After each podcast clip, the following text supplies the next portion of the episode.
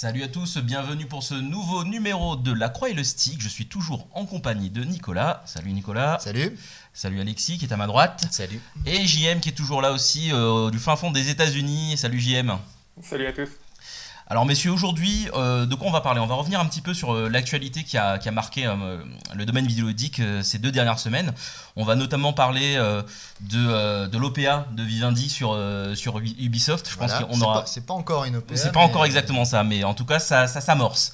Ça s'amorce, donc il y aura pas mal, de, pas mal de choses à dire. On va aussi parler de quelques petits projets Kickstarter qui, qui, ont fait, qui, commencent qui ont fait un peu parler d'eux. On va, on va vous expliquer pourquoi. Puis après, en deuxième partie d'émission, comme d'habitude, on va faire un, petit débat. On va revenir sur l'article d'Alexis, justement, sur la hype. On aura pas mal de choses, pas mal de choses à, dire là-dessus. Et puis, on, bah, comme d'habitude, on va toujours finir avec toi, avec ton petit point BD. Tu vas nous parler euh, notamment de euh, IRL, c'est ça? Cette fois-ci, c'est un rapport avec le jeu vidéo, euh, ah, je vous rassure. Voilà, bon, très bien. Mais écoutez, messieurs, je, vous propose de, de, nous lancer directement dans le vif du sujet. Euh, on va peut-être commencer euh, parler par euh, un sujet qui, dont tu, que tu voulais évoquer, JM, c'était la sortie de, Pandemic Legacy, donc un jeu de société. je te laisse en parler. D'ailleurs, tu as dit qu'on allait parler du domaine vidéoludique, mais donc pas que, parce qu'on parle de jeux de société ici. ouais, il y a Pandemic Legacy qui est sorti. je monte la boîte comme ça. Et je voulais en parler parce que c'est sorti bon début du mois, mais c'est ça suit la mouvance un petit peu de ce qu'on a vu avec Time Stories aussi, c'est-à-dire des jeux euh, périssables, c'est un grand mot, mais des jeux que tu fais entre guillemets euh, une fois ou un certain nombre de fois et après l'histoire est finie et euh, il n'y a plus rien à faire. Et donc dans, celui-là, ça reprend le, principe de, pandémie que certains connaissent, c'est-à-dire qu'il va falloir sauver le monde de l'attaque de virus un petit peu partout autour de la planète. Euh, et, dans celui-là, ça va, ça va se dérouler sur une année, c'est-à-dire que chaque partie va, va, correspondre à un mois avec des événements qui vont arriver au fil des parties et des événements et des décisions qu'on prendra, euh, par exemple en janvier, vont peut-être se répercuter sur février, mars, avril. Les personnages vont pouvoir mourir. Il va falloir s'adapter à tout ça. Euh, ce qui est intéressant, c'est qu'il y a des règles qui vont s'ajouter. Je montre aussi, tu vas devoir mettre des autocollants dans ton, dans ton livre de règles pour modifier des règles. Un album Panini. ouais, c'est ça, c'est exactement ça. Il y a des, euh, des, coffrets secrets aussi que tu vas ouvrir pendant, euh, pendant l'année pour euh, découvrir des nouvelles choses. J'ai aucune idée de ce qui m'attend, mais en tout cas, j'ai hâte de commencer. Et c'est, je, je, suis en train de me demander si c'est un concept qu'on va voir de, de, plus en plus souvent. Il y avait Risk Legacy qui est sorti il y a quelques années maintenant. Et, et en tout cas, c'est une voie qui m'intéresse parce que je suis toujours amateur d'histoire. Et je ne m'attends pas à une grande histoire, mais je m'attends à avoir un début, à une fin. Et euh, je suis très curieux de voir ce que ça va donner. Je vous tiendrai au courant sur le site, euh, sûrement à travers un test, peut-être d'autres choses, on verra.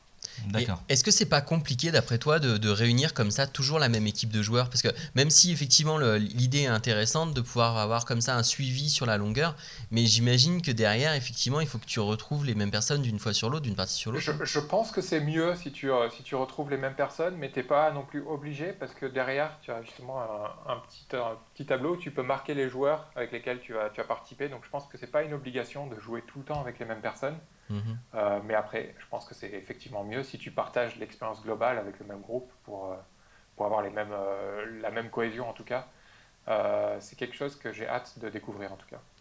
Tu sais si du coup il y aura des, des, nouvelles histoires ou de nouveaux scénarios? Sûrement, parce que, parce que celui-là c'est Pandemic Legacy saison 1. Donc, ah bah oui, forcément oui.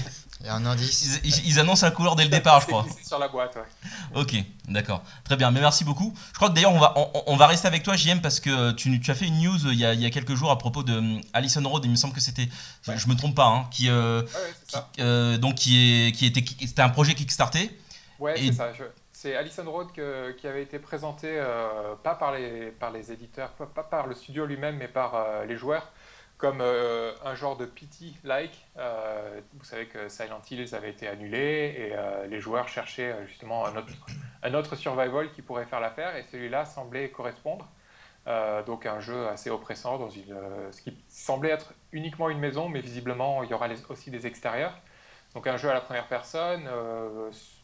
J'imagine beaucoup de phases de jeu à la lampe torche et euh, beaucoup de choses qui, qui, font peur dans la maison. En tout cas, ça s'appelle Allison Road et ça a été euh, kickstarté. En tout cas, le Kickstarter a commencé il y a quelques semaines maintenant, une ou deux semaines, et il s'est arrêté euh, cette semaine avec un message disant que le, que le jeu a été récupéré par Team 17, l'éditeur de Worms entre autres, pas que. Et, donc ça a tapé dans l'œil de l'éditeur qui a choisi de financer le projet. Et j'imagine par honnêteté, ils, ont, ils ont décidé d'arrêter le Kickstarter pour, pour aller avec l'éditeur.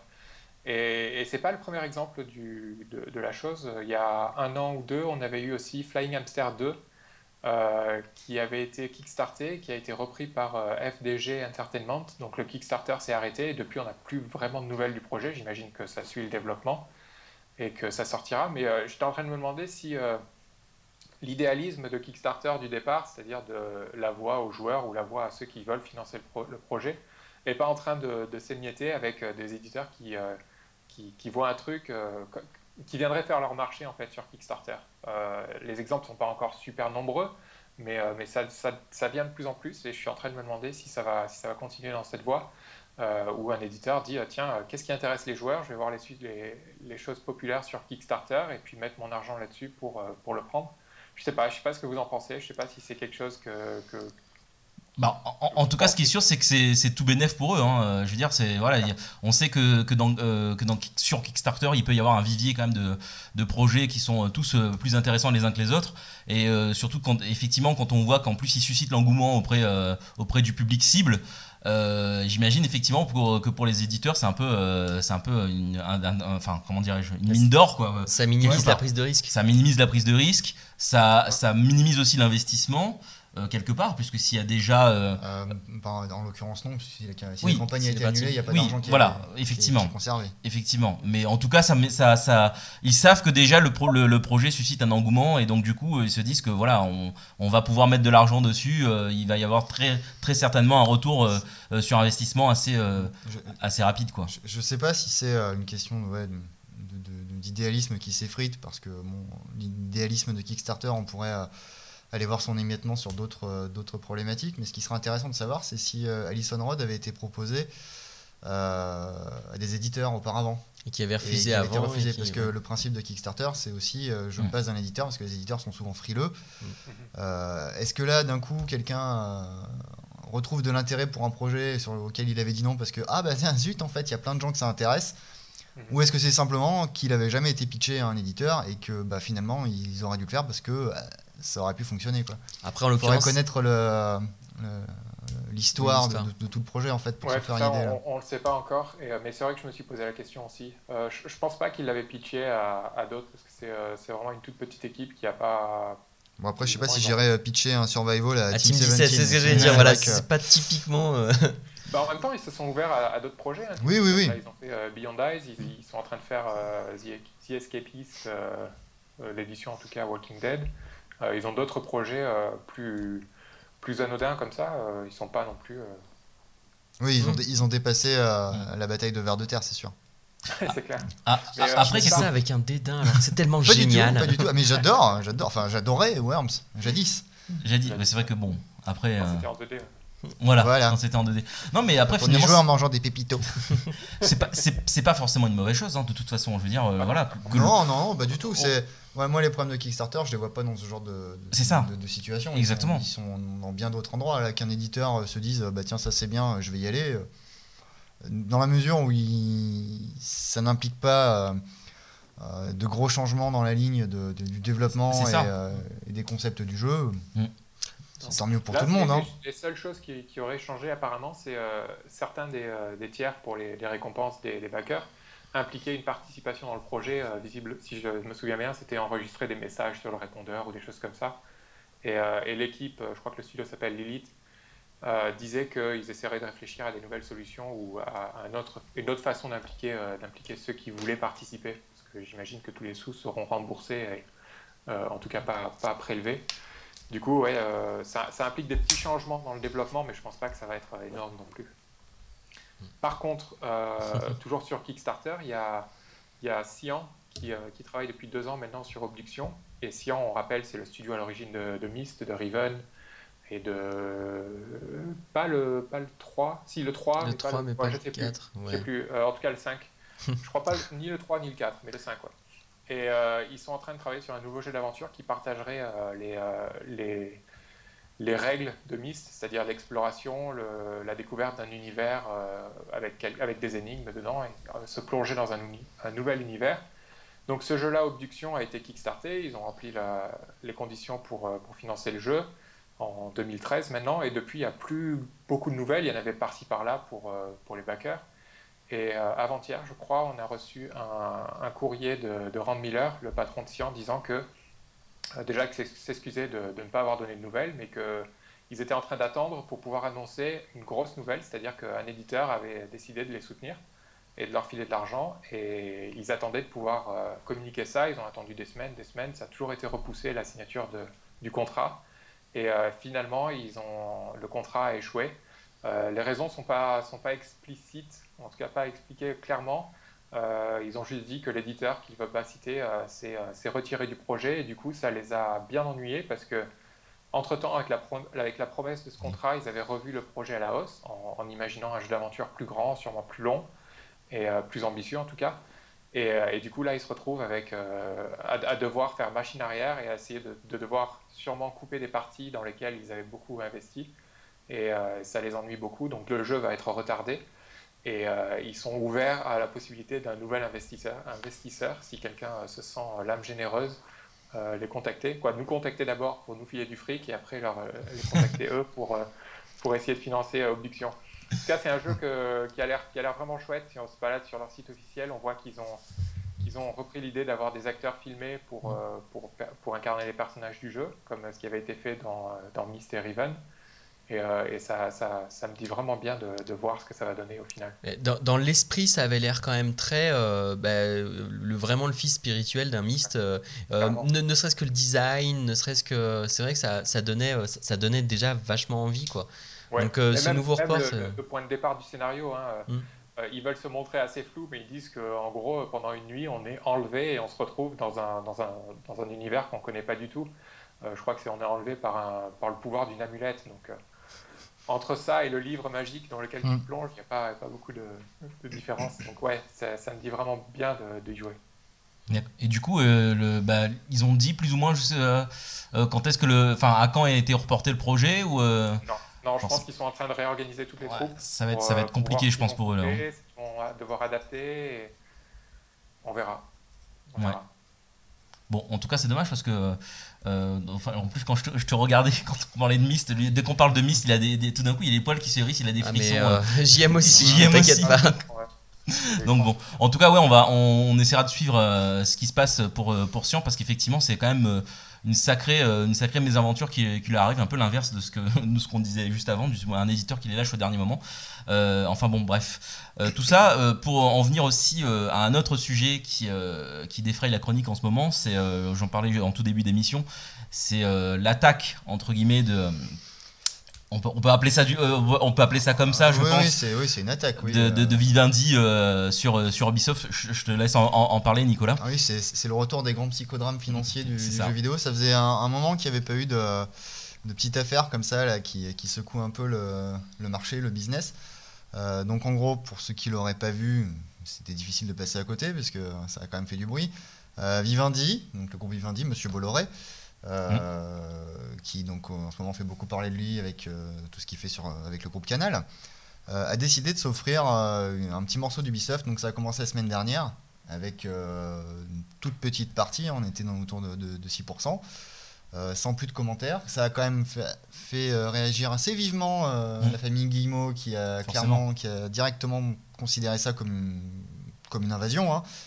Euh, en disant que de toute façon il n'était pas question de se laisser euh, manger et que le groupe allait se battre pour son indépendance.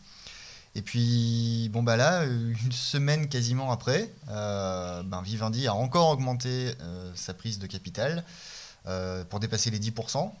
donc aussi bien chez Ubisoft que chez Gameloft, ce qui fait qu'en fait c'est devenu le plus gros actionnaire à cette heure, puisque même Yves Guillemot n'a que 9% et des bananes d'Ubisoft.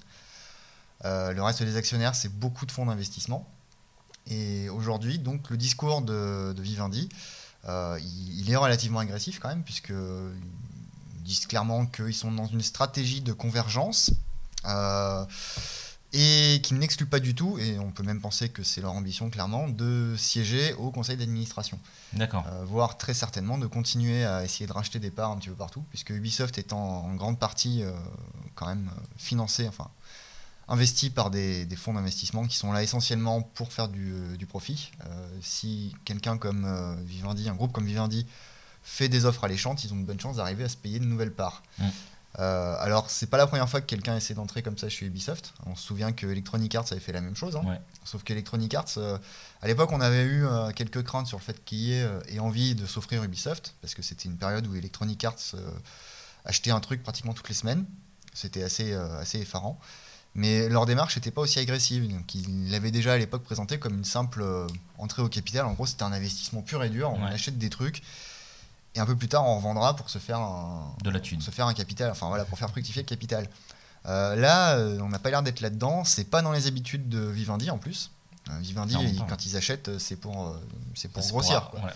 C'est pour grossir et après pour jouer sur bah, finalement sur le contenu. Enfin, disons que c'est, c'est pas ah pour rester ben, inactif non plus. Quoi. Voilà. Alors, pour mettre sa patte vraiment dans, dans l'entreprise. C'est ça. Alors il y, a énormément de choses à dire sur le sujet. Alors déjà, ce qui est amusant, c'est que Vivendi s'était débarrassé de tous ses rapports avec le jeu vidéo.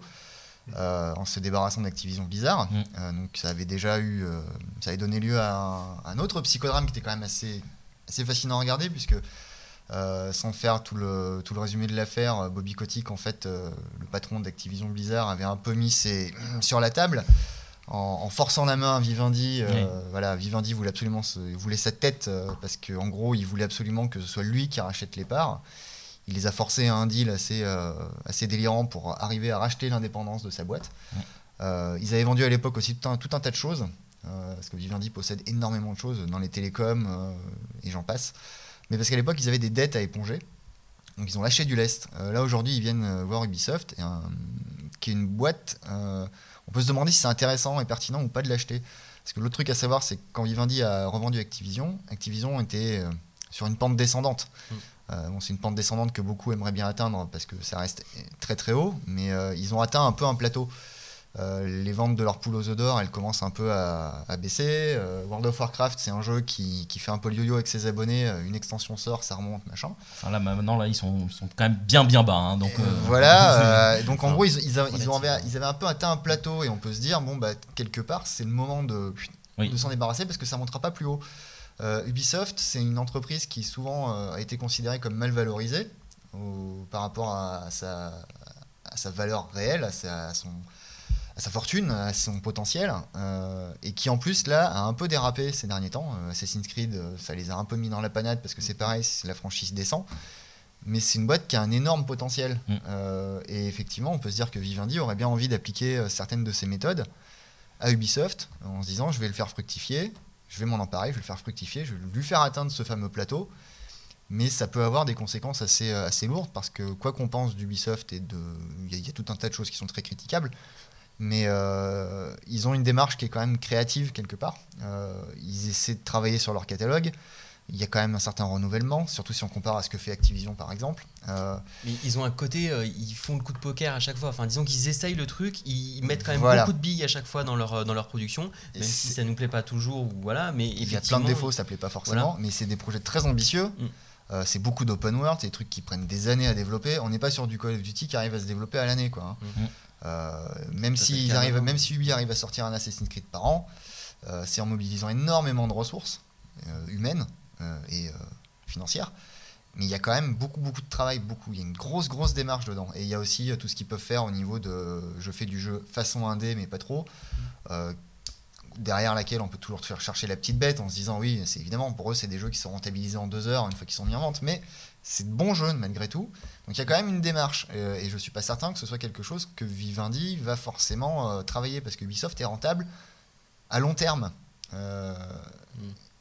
quand tu quand investis dans une boîte comme ça, tu te dis j'aimerais bien qu'il soit rentable à plus court terme, avec des projets moins ambitieux, moins dangereux, plus, moins dangereux, voilà, moins casse-gueule. Mais justement, du coup, ils n'ont pas peur en fait qu'en faisant ça, euh, ça, ça, fasse fuir un maximum de, de cerveau en fait de, de, la boîte. C'est, souvent ce qui arrive. Hein, euh. C'est ce qui, c'est ça, c'est un gros risque parce que euh, donc on n'est pas encore dans l'OPA parce que pour l'instant ils sont, c'est voilà, c'est, devenu un gros actionnaire, mais c'est pas non plus, ils possèdent pas tout, donc c'est pas encore une OPA. Euh, on voit rarement ce genre de choses en jeu vidéo parce que, et de manière générale dans tout ce qui est créatif, parce que quand tu rachètes quelque chose de manière hyper agressive en disant moi je vais arriver, je vais tout changer, les créatifs ils se cassent. Euh, ça s'est déjà produit euh, quand EA, encore une fois, avait tenté de faire ça avec Tech2. ça avait été assez houleux, et en fait, ce qui s'était produit, c'est qu'IA a fini par abandonner, parce que déjà, la valeur de Tech2 avait grimpé en flèche, ce qui fait qu'IA avait même plus forcément les liquidités pour l'acheter. Et surtout, il y avait une grosse crainte sur le fait que tous les principaux créatifs se cassent. Et en gros, qu'ils achètent une, bah, une coquille, quoi. Hein. Euh, là, certains analystes disent Vivendi va pas s'amuser à faire ça avec Ubisoft. Ils vont pas racheter de force Ubisoft parce que c'est ce qui, ce qui leur prend au nez. D'un autre côté, euh, quand on regarde le passif de Vivendi et surtout de Monsieur Bolloré, Bolloré c'est quand même le mec qui s'est pointé, qui a racheté Canal et qui a dit les guignols, allez vous faire foutre. Le truc emblématique de Canal+, ça reste quand même les guignols. Et il les a envoyés, il les a envoyés paître. Mm. Euh, donc, quelque part, on peut s'attendre à tout. Maintenant, c'est pas, il n'est pas complètement idiot. Euh, bien malin celui qui saura ce qu'il a en tête. Euh, est-ce qu'ils vont en rester là? Moi, j'ai des doutes. Est-ce qu'ils vont faire le forcing? C'est difficile à dire. En tout cas, ça sent un peu bizarre chez Ubisoft tout de suite. Et mm. voilà. Et je doute si, dans le cas où Vivendi poursuivrait son, son attaque euh, et, une vraie tentative de rachat, ça m'étonnerait beaucoup qu'il laisse les choses en l'état mm. et qu'il touche pas à la politique éditoriale d'Ubisoft. Mais il y aurait des conséquences de toute façon, quoi. Ça serait pas. Je, vois mal, euh, voilà, je, je, vois pas comment ça pourrait euh, se terminer sans qu'il y ait un minimum de conséquences. Mm. Ubisoft, c'est aussi une, entreprise qui a, qui a, énormément, énormément d'employés et ça s'est déjà vu dans les cas de rachat qu'on dise vous avez beaucoup d'employés quand même. Hein. Ça coûte cher les employés. Hein. On peut pas faire autrement là. Donc voilà, euh, c'est vraiment un truc à suivre. Euh, ça peut donner lieu oui, à un de ces petits euh, romans financiers qu'on a déjà pu voir et qui souvent sont assez croustillants. enfin, personnellement, je, je, vais suivre ça d'assez près et, et, on verra. Est-ce qu'ils ont les moyens vraiment de. de, de... oui, ce qu'il faut voir, c'est que ils ont déjà récupéré énormément d'argent avec tout ce qu'ils ont revendu récemment. Oui, c'est vrai.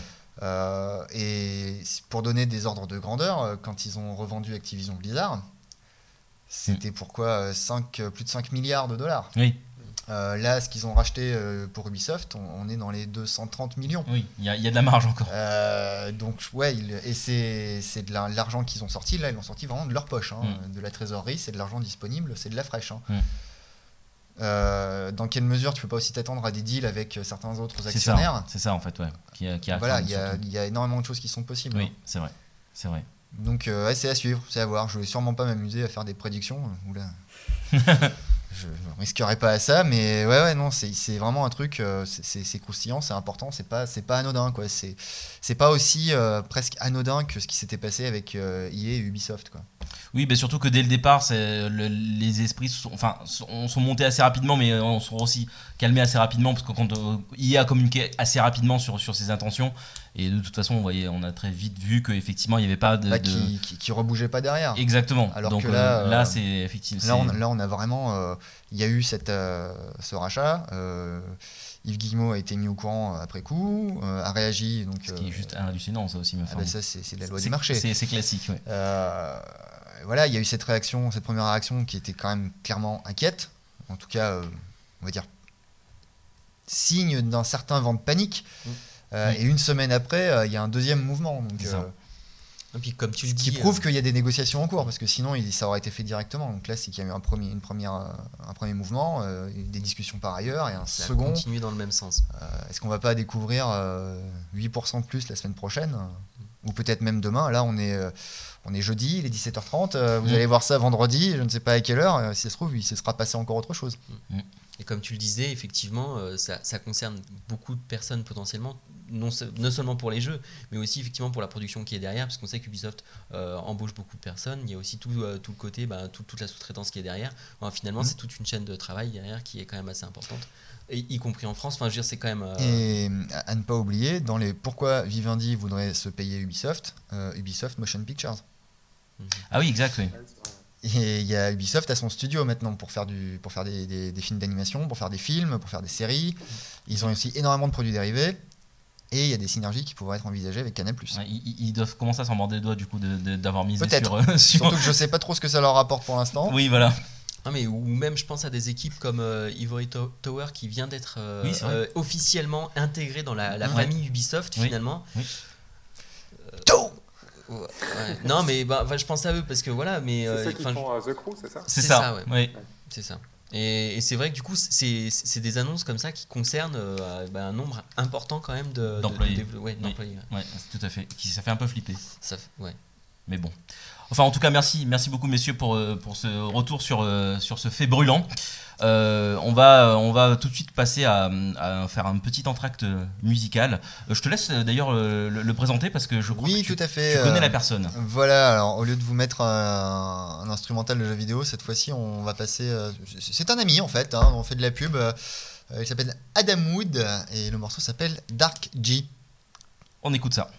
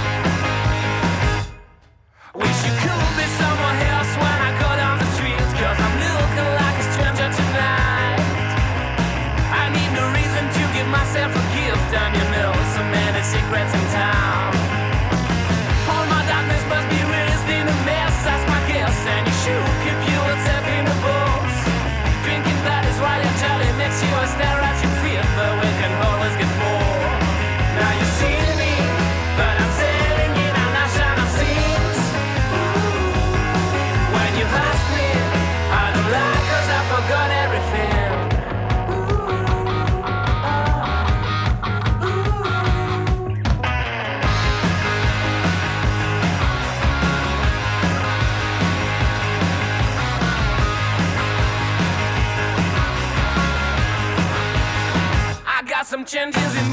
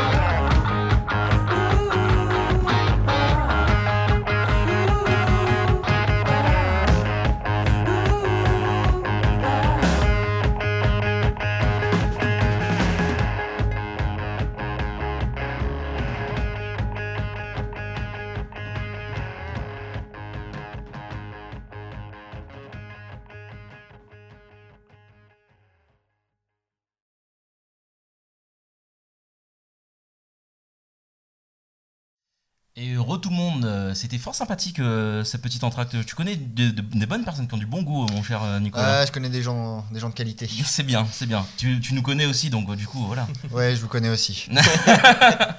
Alors bon, bref, on ne s'étale pas dessus. On va tout de suite. non, t'étale pas sur moi. Non. on va tout de suite se lancer dans le débat du jour. qui concerne l'article d'Alexis sur la hype, je te laisse le, le, présenter et puis après on va, on va rebondir dessus.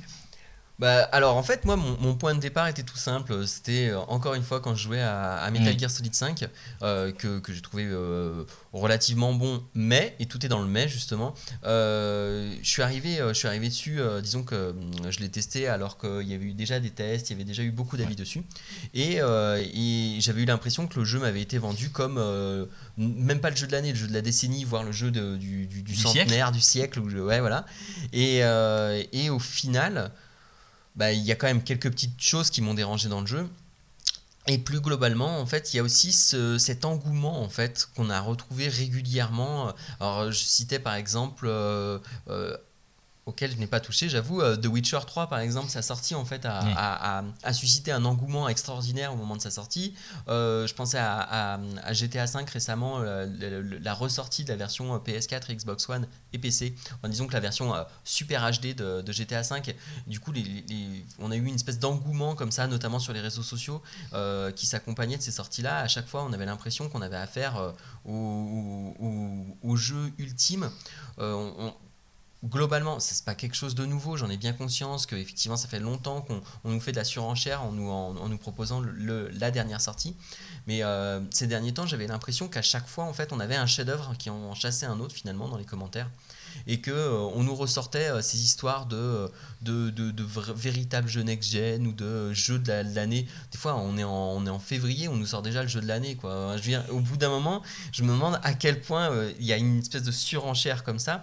J'ai essayé, à mon tout petit niveau, d'essayer de déconstruire ça aussi pour moi en fait tout simplement parce que euh, cette hype je me suis rendu compte que je, je, rentrais dedans. Enfin disons que mm. euh, je, je, me fais encore avoir alors que je devrais pas normalement.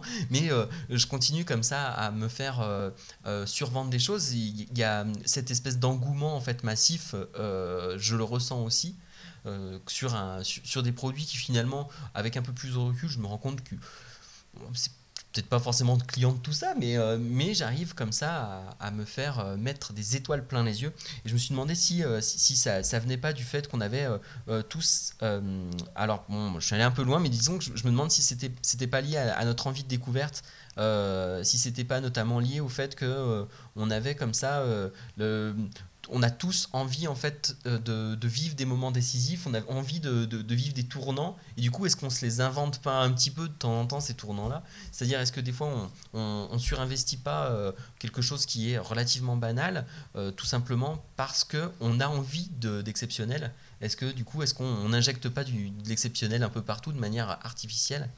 Euh, et après, une vraie question aussi, est-ce que c'est pas une bonne chose finalement? Il y a peut-être des gens qui vont le défendre en disant qu'ils ont envie de rêver.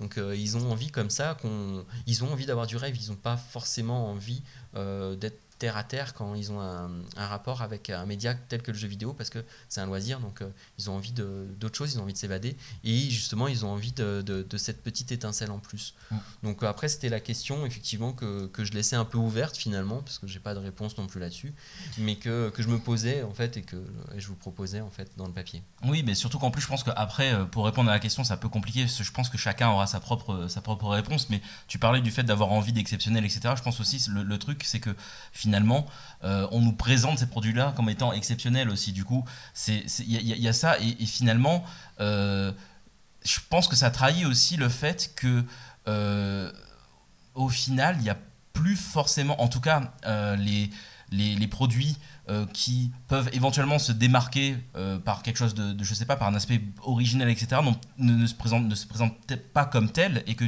finalement, tous ces gros produits qui sont surhypés, on a l'impression que leur seul moyen justement pour, euh, pour, que les gens euh, le voient et l'achètent, c'est justement de faire cette surenchère de, de, de, de, hype, d'exceptionnel et tout, parce que d'ailleurs finalement dans le fond, il n'y a, y a, pas grand-chose euh, d'original, ça se démarque pas forcément de, des autres produits concurrents. Et finalement, il se lance dans une espèce de course de celui qui arrivera finalement à, à, sur-hyper le plus son, son, propre produit. Quoi. Sauf que j'ai l'impression justement qu'en fait, finalement, on se le hype nous-mêmes, dans le sens où là, tu dis on nous le vend. Bon, déjà, d'une part, on est journaliste. Ouais, c'est confondre le marketing et, oui, et l'attente. C'est ça. C'est forcément un éditeur te survend un truc. Mais c'est normal. Mais il y, a le marketing. Le marketing peut, marketing peut créer de la hype, mais mm. en gros, la, hype, ça marche parce qu'on. Et le marketing, ça marche parce qu'on veut bien que ça marche. Oui. Parce que dès que tu allumes un peu ton cerveau. C'est ça que je voulais dire. Tu sais très bien qu'on te vend n'importe quoi. Mm. Il y a des jeux qui sont hyper, euh, hyper tendance, hyper hypés sur des trailers euh, en CG et des images retouchées. Il y a des jeux qui, qui, dont on parle que d'eux alors qu'on ne les voit pas. Oui. On les voit jamais, même en vrai. Et, euh, et après, euh, enfin, le piège de la hype, il y en a qui connaissent bien. On parlait d'Ubisoft. Hein. Euh, Watch Dogs, le piège de la surenchère, ils l'ont bien pris dans la gueule avec Watch Dogs. Hein, parce mm. que ils ont pipoté à mort les démos, ils ont fait rêver tout le monde à grands coups de trailer. Et puis quand le jeu a commencé à se montrer pour de vrai, et le et ils se sont pris dans les dents. Et quand le jeu est sorti, ils se sont repris dans la tronche. Quoi. voilà, le, la hype est la hype et le marketing, c'est un peu un duo, euh, c'est un peu un couple fusionnel. Bah, c'est indissociable quand même. Mais euh, le réceptacle, c'est-à-dire euh, le joueur de base, mm. enfin n'importe qui, n'importe quel consommateur, il est quand même sacrément complice du truc parce que Forcément. il y a un moment où il faut, faut, aussi prendre conscience des choses. moi, ce que tu dis, ça me fait penser à l'E3 en fait. L'E3, c'est tout à fait ça.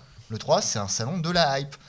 c'est un salon où quand tu le regardes froidement, tu te dis, enfin, pas tout le temps, hein, je, je, suis critique avec les salons, je veux pas dire c'est pas de la merde, c'est pas ça. Et quand tu le regardes un peu froidement, il y a énormément de choses pas très passionnantes à l'E3. Des choses, tu vois beaucoup de vide à l'E3, tu vois beaucoup de choses qui servent à rien. Tu, tu vois des jeux auxquels tu joues pas, qui sont faits sur des démos euh, complètement pipotées. Tu vois des trailers en, CG qui veulent rien dire. Enfin, moi, je peux te montrer un jeu en 2D avec un trailer en CG en, 3D. Euh, ça a autant de sens, quoi. Mm. Et ça n'empêche que tout le monde est tout foufou. C'est un moment de hype, c'est un moment où on est, comme tu disais, j'ai envie qu'on me mette des étoiles dans les yeux, alors je vais être complice du truc et je vais accepter d'en rajouter un peu moi-même. Euh, je me laisse emporter. Quitte à être déçu euh, plus tard, ou alors bah, tout simplement à avoir attendu un jeu qui était hyper hypé. Pendant des mois et des mois, je suis comme un dingue. Je joue à mon jeu, ça dure deux semaines et après, je me souviens même pas que je l'ai dans ma, dans ma ludothèque. Quoi. Euh, ça fait presque partie du plaisir finalement, parce que tu passes plus de temps à prendre du plaisir à attendre ton jeu qu'à y jouer par moment. Oui. Oui, mais clairement, il y a même, il y a même des jeux. Bah, euh, par exemple, euh, bah, le cas typique, c'était. Euh, tu, tu, voulais parler de Battlefront récemment. Alors, bon, encore une fois, je, je, je, plaide coupable. Hein, le, le, enfin, il, m'avait, disons, enthousiasmé au-delà peut-être du raisonnable. Et, il suffit d'une démo finalement pour se rendre compte que ça n'a pas l'air d'être un mauvais jeu, mais. Ça n'a pas l'air terrible non plus. Ouais. ouais. Ouais, mais après. Enfin, voilà, je pense que malgré tout, euh, euh, comme tu dis, on est tous complices, et même nous en tant que journalistes, alors qu'on ne devrait pas, hein, je suis à 100% d'accord avec vous, mais c'est vrai que quelque part, je pense que. Euh, bah, c'est aussi assez facile finalement pour quand on est de l'autre côté de la barrière, quand on ne peut pas mettre la main sur le produit, de le survendre. Et donc du coup, nous, on ne peut que, entre guillemets, entre guillemets euh, pas, pas, les croire, mais disons, bah, voilà, quand on nous demande de retransmettre l'info, eh ben, on la retransmet telle qu'on l'a vue aussi. Donc c'est un peu ça qui fait qu'on est... Bah, entre guillemets complice de, de, de la hype, c'est parce qu'on n'a pas eu matière non plus pour euh, aller plus loin dans l'investigation. Et euh, Oui, après il y a complice et complice. je pense que quand on parlait de complice de la hype tout à l'heure, c'était au sens où il y a un abandon de crédulité euh, oui, en, bien sûr. tant que consommateur. Bien sûr. Euh, nous, enfin, euh, après, en tant que, journaliste, tu peux te retrouver à être complice volontaire ou plutôt involontaire, quand même, en règle générale. En, règle générale, oui. Parce que là, par contre, tu vas te retrouver à être victime quelque part de, de méthodes de présentation. bon, quand tu commences à connaître un peu les ficelles, tu fais gaffe. Hein, tu dis, ouais, attends, je me méfie quand même. Maintenant, euh, il y a des fois, euh, bon, euh, le, le, coup de la démo verticale, par exemple, tu ne mm. peux pas toujours savoir que tu as affaire à une, à une, coupe verticale. Donc, une coupe verticale, en gros, c'est c'est une démo qui ressemble pas du tout au jeu final. C'est, tu, tu, prends toutes les ressources de ta machine, tu les concentres sur une toute petite, portion du jeu, tu rajoutes plein de choses dedans. à la fin, le jeu ressemblera pas à ça du tout, mais techniquement, tu as peu de moyens de le savoir en fait. Moi, ça me fait penser, par exemple, il y a un jeu comme ça qui avait été un très bon exemple, c'était Le Pouvoir de la Force 2, mm. où la démo de présentation était un, c'était un scandale, quoi, parce qu'elle n'existe pas, cette, cette démo. C'était, ils avaient pris un niveau, ils avaient, il avait complètement bidouillé. Euh, t'as pas de contexte, donc tu sais pas vraiment quand ça se passe, et, euh, et le jeu a l'air fabuleux. Et en fait, quand tu te retrouves avec le jeu complet, tu te rends compte que cette démo, euh, c'était du flanc, et que le jeu complet, il, est super creux. Quoi. Donc là, nous aussi, du coup, oui, on se retrouve à avoir une part de responsabilité, parce qu'on devient des, des, relais, mais bon, là, c'est moins volontaire. C'est quand même ah, bien sûr, non, mais... C'est pour ça que j'ai toujours pris des gants, et que j'ai toujours essayé, sur les salons, de pas trop trop m'enflammer. ça m'est arrivé aussi, hein, de m'enflammer et de me planter. Mais euh, voilà, faut, faut être super froid, quoi. Parce que la, hype, c'est vraiment une machine, une machine de guerre pour les éditeurs euh, qui veulent vendre euh, en précommande. parce qu'ils veulent plus vendre en, boutique, ils veulent même plus vendre en, numérique, ils veulent vendre avant la sortie du jeu. Et justement, le, fait de faire du buzz comme ça, c'est c'est leur meilleur porte-monnaie. quoi. Et c'est super dangereux, du coup, quand tu es journaliste, de, de te faire avoir par ça, parce que tu deviens justement prescripteur d'opinion et surtout, euh, tu deviens un rouage de, la stratégie commerciale de l'éditeur. Et ça, par contre, c'est extrêmement désagréable à vivre. Mais, euh, mais, mais, quand on parle de, de, de, de marketing, finalement, euh, moi je pense qu'il n'y a pas que le marketing qui, qui joue là-dedans, puisqu'il y a des jeux qui, sont, qui ont été peu marketingés. et qui, marketés, merci. Et ça, ça, me fait penser trop là, au, au sol le marketing. Mais bref, et, euh, et, qui, et qui pourtant ont eu des effets de hype très importants. Moi je pense par exemple, alors maintenant Dark Souls 3 forcément va être bien plus marketé, mais, euh, mais, mais le, cas des, des, premiers Dark Souls, euh, c'était, disons que c'était lié en fait au mouvement qui était, qui, qui, qui, venait de, de Demon Souls. C'était quand même veut dire une petite communauté qui, euh, qui partait de là-dessus. Je te dis, je, dis ça alors que c'est des jeux qui me plaisent beaucoup, hein, euh, attention. Mais justement, j'ai bien conscience que là, il y a eu un, une espèce de mouvement de hype qui s'est euh, qui, qui s'est formé autour de bah, autour aussi du coup de, de Bloodborne, mais disons qu'autour des dernières productions From Software. Alors qu'à la base, disons d'un point de vue marketing, c'était quand même plutôt soft. Enfin, je veux dire, c'était pas non plus, il n'y avait pas eu un matraquage extraordinaire encore une fois, peut-être un peu plus sur le 2 et, sur le 3, je m'attends à ce que ça soit encore un peu plus. Mais sur le, premier Dark Souls, par exemple, il a eu quand même, euh, il a eu quand même un espèce d'engouement comme ça qui s'est fait, alors que, euh, ben, euh, c'est, comme on appelle ça, disons que ça, ça, a été provoqué sans trop de, d'intrants, on va dire.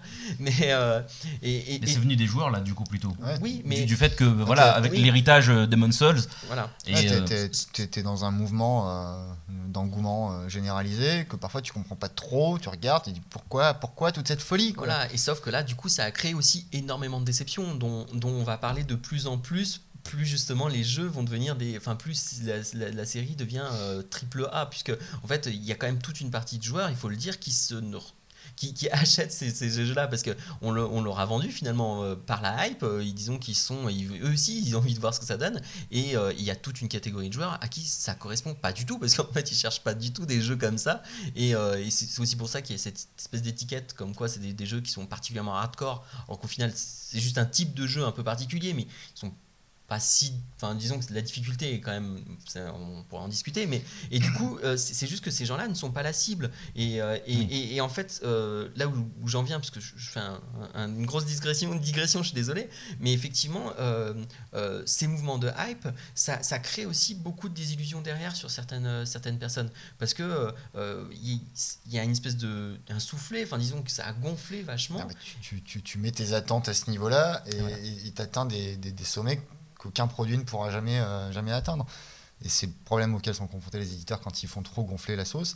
Mais effectivement, comme tu dis, quand tu euh, t'auto-génères un certain engouement, bah forcément tu peux être que déçu. Après, c'est bon, très humain ça aussi, hein, de, de, de, se créer comme ça des, des attentes et des objectifs, euh, voire des fantasmes quelque part. Et, quand tu quand atteins l'accomplissement, tu fais ah, bah, je suis très déçu finalement. Enfin, c'était pas c'est pas ce que j'espérais c'était trop court, c'était voilà, t'es pas content quoi.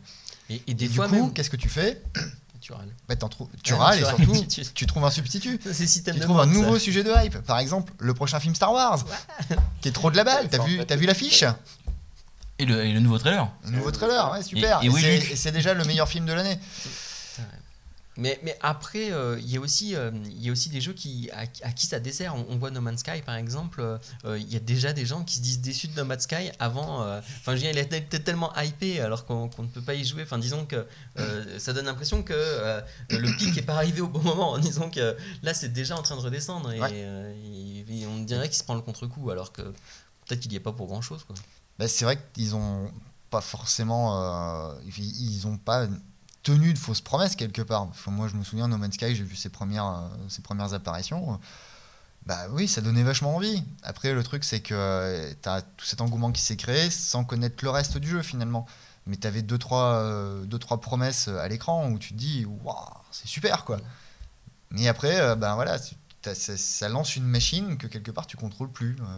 que ce soit toi quand tu balances une info ou quand tu la reçois et que tu te dis, ça a l'air super, ça a l'air super, et tu commences à rêver autour du truc quoi. Parce que c'est vrai que No Man's Sky, enfin, de mémoire, ils n'ont pas fait de fausses promesses. Hein. Enfin, j'en ai pas le souvenir en tout cas. J'en ai pas souvenir non plus. Ah, après, justement, cette, cette, question de pic, de la hype et de redescente à gérer, euh, finalement, enfin, je veux dire, c'est aussi, on, revient sur Ubisoft, mais finalement, est-ce que c'est pas pour ça qu'ils ont un petit peu changé leur, euh, leur méthode de communication pour, pour ça que euh, Far Cry Primal, ils l'ont annoncé si tard pour, pour ça que là, il y, a la sortie d'Assassin's Creed, finalement, ils sont plutôt discrets C'est, ouais, je pense qu'ils sont discrets parce qu'il est pas très bon, surtout, mais, mais c'est ce, que, c'est ce que fait par exemple Bethesda. Bethesda évite en général d'annoncer ses jeux trop longtemps à l'avance. Euh, Skyrim, euh, enfin, dire un jeu du gabarit de Skyrim, la plupart des éditeurs, ils l'ont annoncé trois ans avant. Quoi. Euh, Bethesda, c'est pas ce qu'ils ont fait, ils l'ont annoncé un an. Fallout 4, ils l'ont annoncé très peu de temps avant, avant sa date de sortie. Et quelqu'un de chez Bethesda m'avait dit c'est pour éviter le coup du soufflet qui se dégonfle, c'est pour éviter d'avoir à balancer un trailer tous les 15 jours jusqu'à ce que les joueurs en aient jusque-là, parce qu'il y, y, a des éditeurs qui font ça, et leur jeu, tu le supportes plus avant même qu'ils sortent, parce que tu as tout vu en trailer. Mm. Et c'était pour éviter ça, justement. Éviter de, tomber dans trop de hype. Un petit peu, quand même, parce qu'il faut de l'attente, il hein, faut, être sérieux.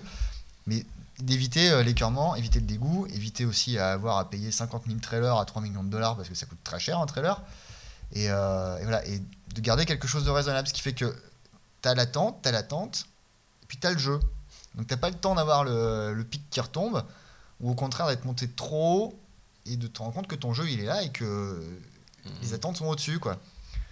Donc euh, c'est peut-être une bonne idée. C'est ce qui est arrivé avec, euh, ou l'inverse, avec euh, Uncharted. Ils avaient montré pratiquement tout le jeu en extrait du 3, avant, même qu'il sorte.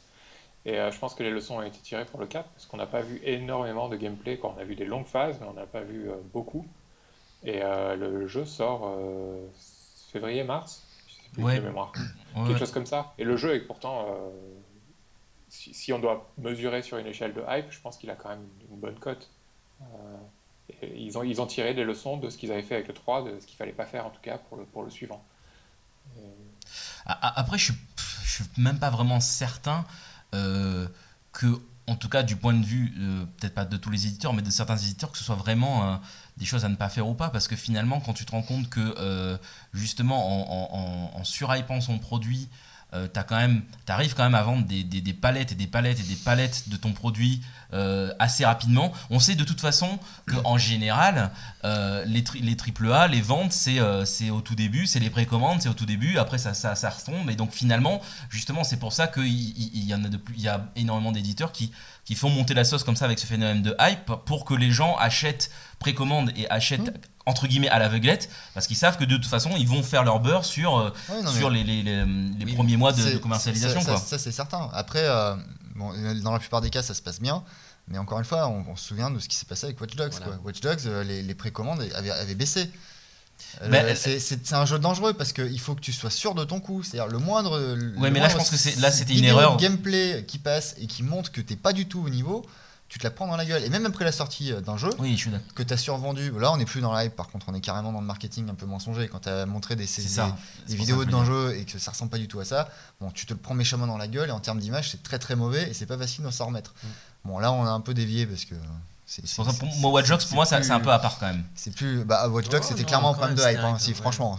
Oui, mais ce que je veux dire par là, c'est que. Et de manque de contrôle euh, dans, dans, la com. Voilà, non, mais c'est surtout qu'après, à un moment donné, il y a, voilà, il y, a, y a eu, il y a eu des, des erreurs de, de, communication qui ont fait que, euh, au final, ça, comme tu dis, ça devient plus du marketing mensonger que. Euh, Enfin, ça s'identifie plus comme du marketing mensonger que comme de, de, la hype, un engouement qui se crée sur un produit qui. Euh, non, parce que. T'as Aliens Colonial Marines aussi, euh, ou dans le genre hype, euh, et qui vient pas que du marketing, hein, pour le coup, qui est vraiment de la hype auto-générée parce que c'est Alien, parce que machin, c'était pas mal quand même. Mm, mm. Parce que le jeu, tout le monde était complètement foufou avec. il s'est avéré que c'était quand même une sacrée daube. Mais, mais voilà, et c'est même pas qu'une question de. De, de vidéos mensongères, c'est aussi que tout le monde voulait y croire, tout le monde avait, avait, envie. Des attentes. Voilà, il y avait des attentes. Parce que quand c'est comme, ça.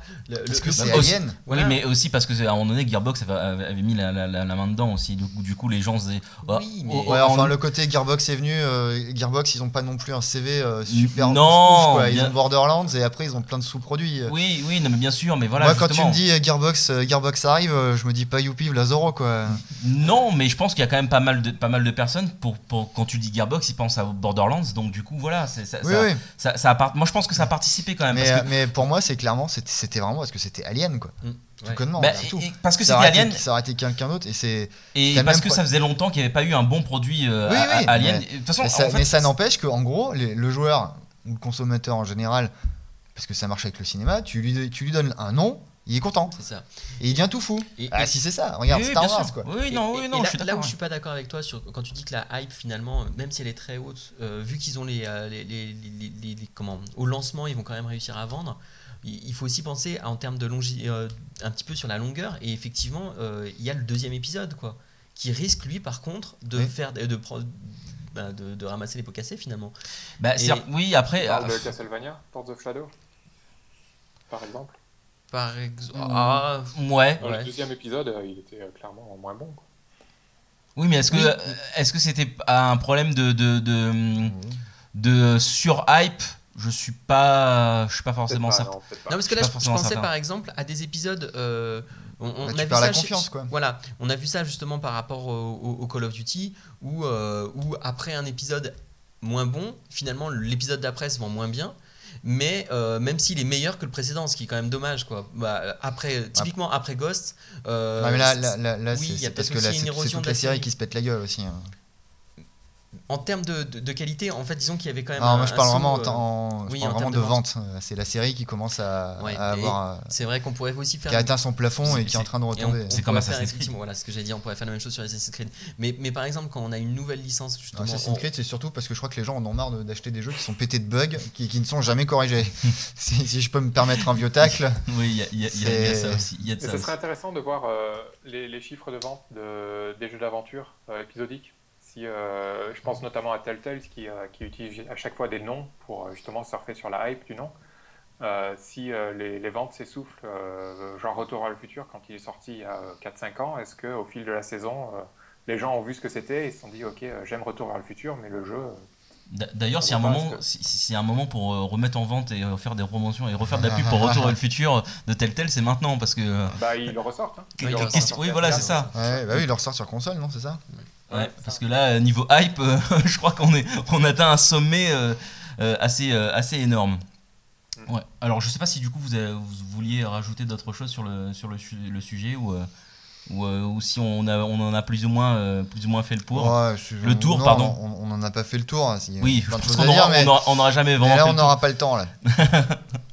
en tout cas, merci, merci messieurs pour vos différentes interventions sur, sur cet article. Effectivement, en plus d'ailleurs, c'est un article qui a qui a soulevé quand même pas mal de réactions aussi de, la part de, nos lecteurs. J'ai pu le voir quand même qu'il y avait plusieurs commentaires euh, sur, sur le sujet. Il y avait des commentaires énormes et très bien écrits. Oui. Euh, et, du coup, j'en suis resté baba et, et certains, j'ai pas osé répondre. non, mais, non, mais voilà, ça, non, mais ça prouve que c'est un, un, sujet quand même qui nous touche directement et que quelque part, enfin, voilà, on, on, on, est quand même plusieurs à être conscients de, de, ça. Et, euh, et, aussi à être conscient qu'on en est victime et qu'on en fait partie et qu'on le on, fait vivre. On se fait du mal tout seul. On, on, on, on se, on, se fait du mal tout seul, comme, comme, tu dis. Mais bon, après, voilà, on est, on est humain aussi. Je pense que ça, ça, ça joue, euh, ça joue beaucoup là-dessus. Je pense qu'on a envie voilà, de, de, de, de, se laisser embarquer et de croire que, ce, voilà, que voilà, ce, ce sera, ce sera l'épisode génialissime. mais bon, effectivement, je pense que c'est un sujet, ça va être très difficile d'en faire le tour, d'en faire le tour maintenant. En tout cas, merci encore pour vos différentes interventions. On va, on va tout de suite enchaîner sur, sur le point BD classique de, de, l'émission. Tu vas nous présenter justement IRL, mon cher Alexis. Oui, je vous présente IRL. Hop, je vous montre à l'écran, tac tac. Euh, donc c'est une bande dessinée qui est euh, scénarisée par euh, Cory Doctorow et dessinée par Jen Wang. Donc cette fois-ci, je me suis un petit peu écarté de l'actualité. J'y reviendrai peut-être un petit peu, tout simplement pour vous parler d'une bande dessinée dont le sujet principal est le jeu vidéo. Donc je me suis dit que ben, forcément, Hein, ça pouvait peut-être intéresser du monde. Hein. Euh, après, c'est une BD qui n'est pas très vieille. Elle est sortie en France en, euh, en mai, euh, en mai dernier, de, mai 2015. Il me semble qu'elle est sortie en octobre 2014 aux, aux États-Unis. Euh, alors, qu'est-ce que c'est Déjà, je vais peut-être vous commencer par vous présenter un petit peu euh, Cory Doctorow. Euh, c'est un auteur pas forcément connu en BD, mais il est plutôt connu pour, pour ses romans notamment et pour ses prises de position assez fortes. c'est on va faire court, c'est un militant du, logiciel libre et de la liberté informatique dans son ensemble, on va dire. Voilà, mhm. hop, je vous fais, la mais, mais c'est quelqu'un qui en fait qui est convaincu que euh, les outils informatiques peuvent être utilisés à des fins politiques et euh, qu'elles peuvent notamment euh, amener à plus de démocratie et voilà. donc c'est quelqu'un qui a notamment écrit sur des sujets bah, assez proches finalement de, de préoccupations geek, mais vous notez les guillemets, euh, mais, euh, mais justement en y intégrant euh, une dimension politique. C'était le cas notamment dans Little Brothers. C'est un des rares de ces romans qui est édité en France. c'est donc c'est un roman d'anticipation très proche où finalement il remet en cause les bah, les techniques de surveillance euh, de la population par, euh, bah, là en l'occurrence c'est euh, l'État américain, mais ça, ça, ça, pourrait tout aussi bien être finalement un autre État moderne.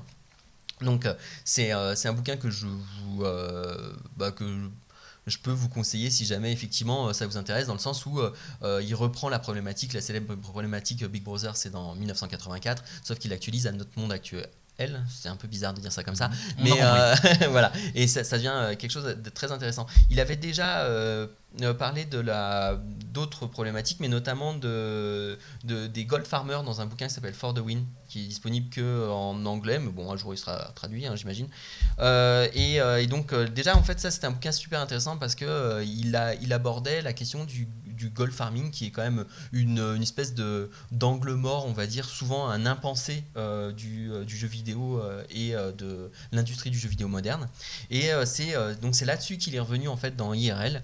IRL, en fait, on suit une jeune fille qui est un petit peu timide, un petit peu voilà, et, en fait cette jeune fille va, va, va se lancer dans un MMO où elle va se, se révéler euh, euh, et, surtout, en fait, elle va, euh, elle va, elle va découvrir le, triste monde, triste monde tragique actuel.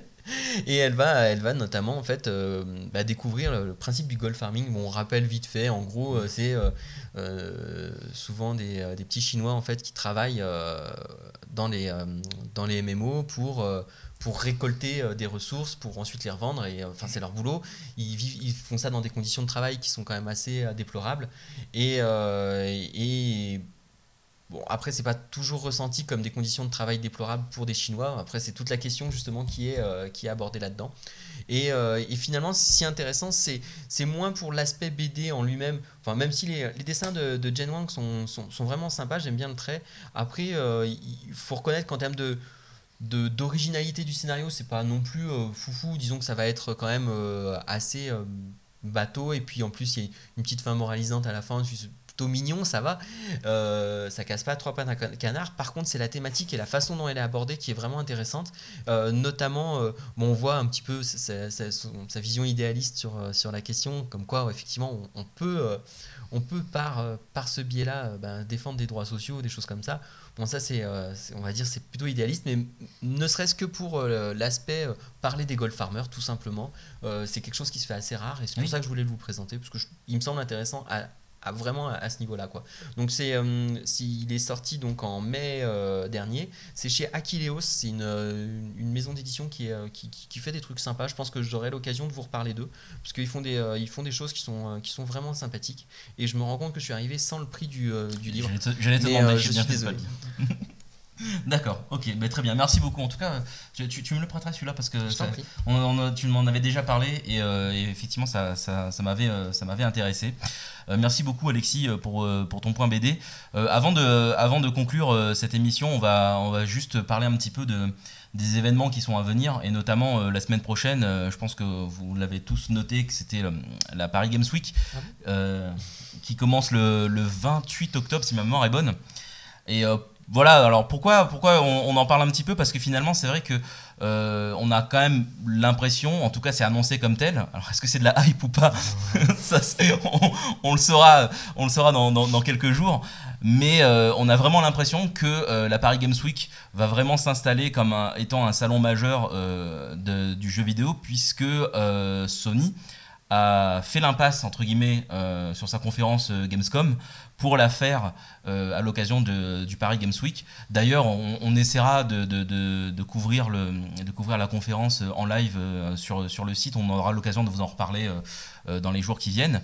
Mais effectivement, voilà, le, le, fait que Sony mette ses billes dans, dans la Paris Games Week nous fait quand même penser que voilà, ça, ça, ça, risque de devenir vraiment un salon de plus en plus important. Disons qu'il a un meilleur timing. Quoi. Il a un meilleur timing que, que la Gamescom, ça c'est certain. Et, euh, et, puis, de toute façon, on le voit déjà depuis quelques années, hein, le salon grandit euh, d'année en année. Alors après, effectivement, on retrouvait forcément plus ou moins un, peu, un peu les mêmes choses. Euh, pour l'instant, c'était quand même un, salon qui était axé euh, consommateur. Qui voilà. Était quand même, euh, Exactement. du coup, la, question, c'est euh, est-ce que c'est en train de se développer? Et c'est effectivement ce qui semble. Il y a, y a, un aspect, bah, peut-être aussi à destination des, des, journalistes, des, professionnels, mm. voilà, avec peut-être bah, des interviews qui sont peut-être un peu plus en marge, des choses comme ça. Et Ouais. En tout cas, voilà, donc Sony qui, qui réserve sa, sa, conférence pour, pour le salon, donc on essaiera de, on essaiera de couvrir ça. Alors après, je sais pas s'il y aura forcément des grandes, grosses annonces. ce sera la surprise, on verra. Oui, surtout que euh, finalement, on pensait euh, qu'ils allaient annoncer la baisse de prix de la PS4 à ce moment-là, mais en fait, ils l'ont déjà fait. Donc, euh, d'ailleurs, voilà, qui, passe à 349 euros, je crois, si ma, si bonne, enfin, qui baisse de 50 euros. Voilà. Donc, donc, on en a parlé déjà un petit peu avant, donc ça y est, c'est officialisé. Comme on va être fou s'il y a un nouveau David Cage. Voilà là. Hype Hype Hype Allez, on, lance, monter, là. On, lance le mouvement. On lance le Voilà, donc du coup, euh, on, va, bah, on va conclure euh, cette émission. Juste une petite précision, ah, euh, Nicolas me, signe que donc, la, bande dessinée que je vous ai présentée tout à l'heure coûte 15 euros. Voilà. Ah Merci, merci, merci, merci Nicolas. Et eh bien merci à vous, Alexis, merci Nicolas, merci JM pour, pour, pour cette émission, merci surtout à vous de nous avoir suivis. On vous dit à très bientôt pour de prochaines vidéos sur extralife.fr. Ciao, ciao. Salut.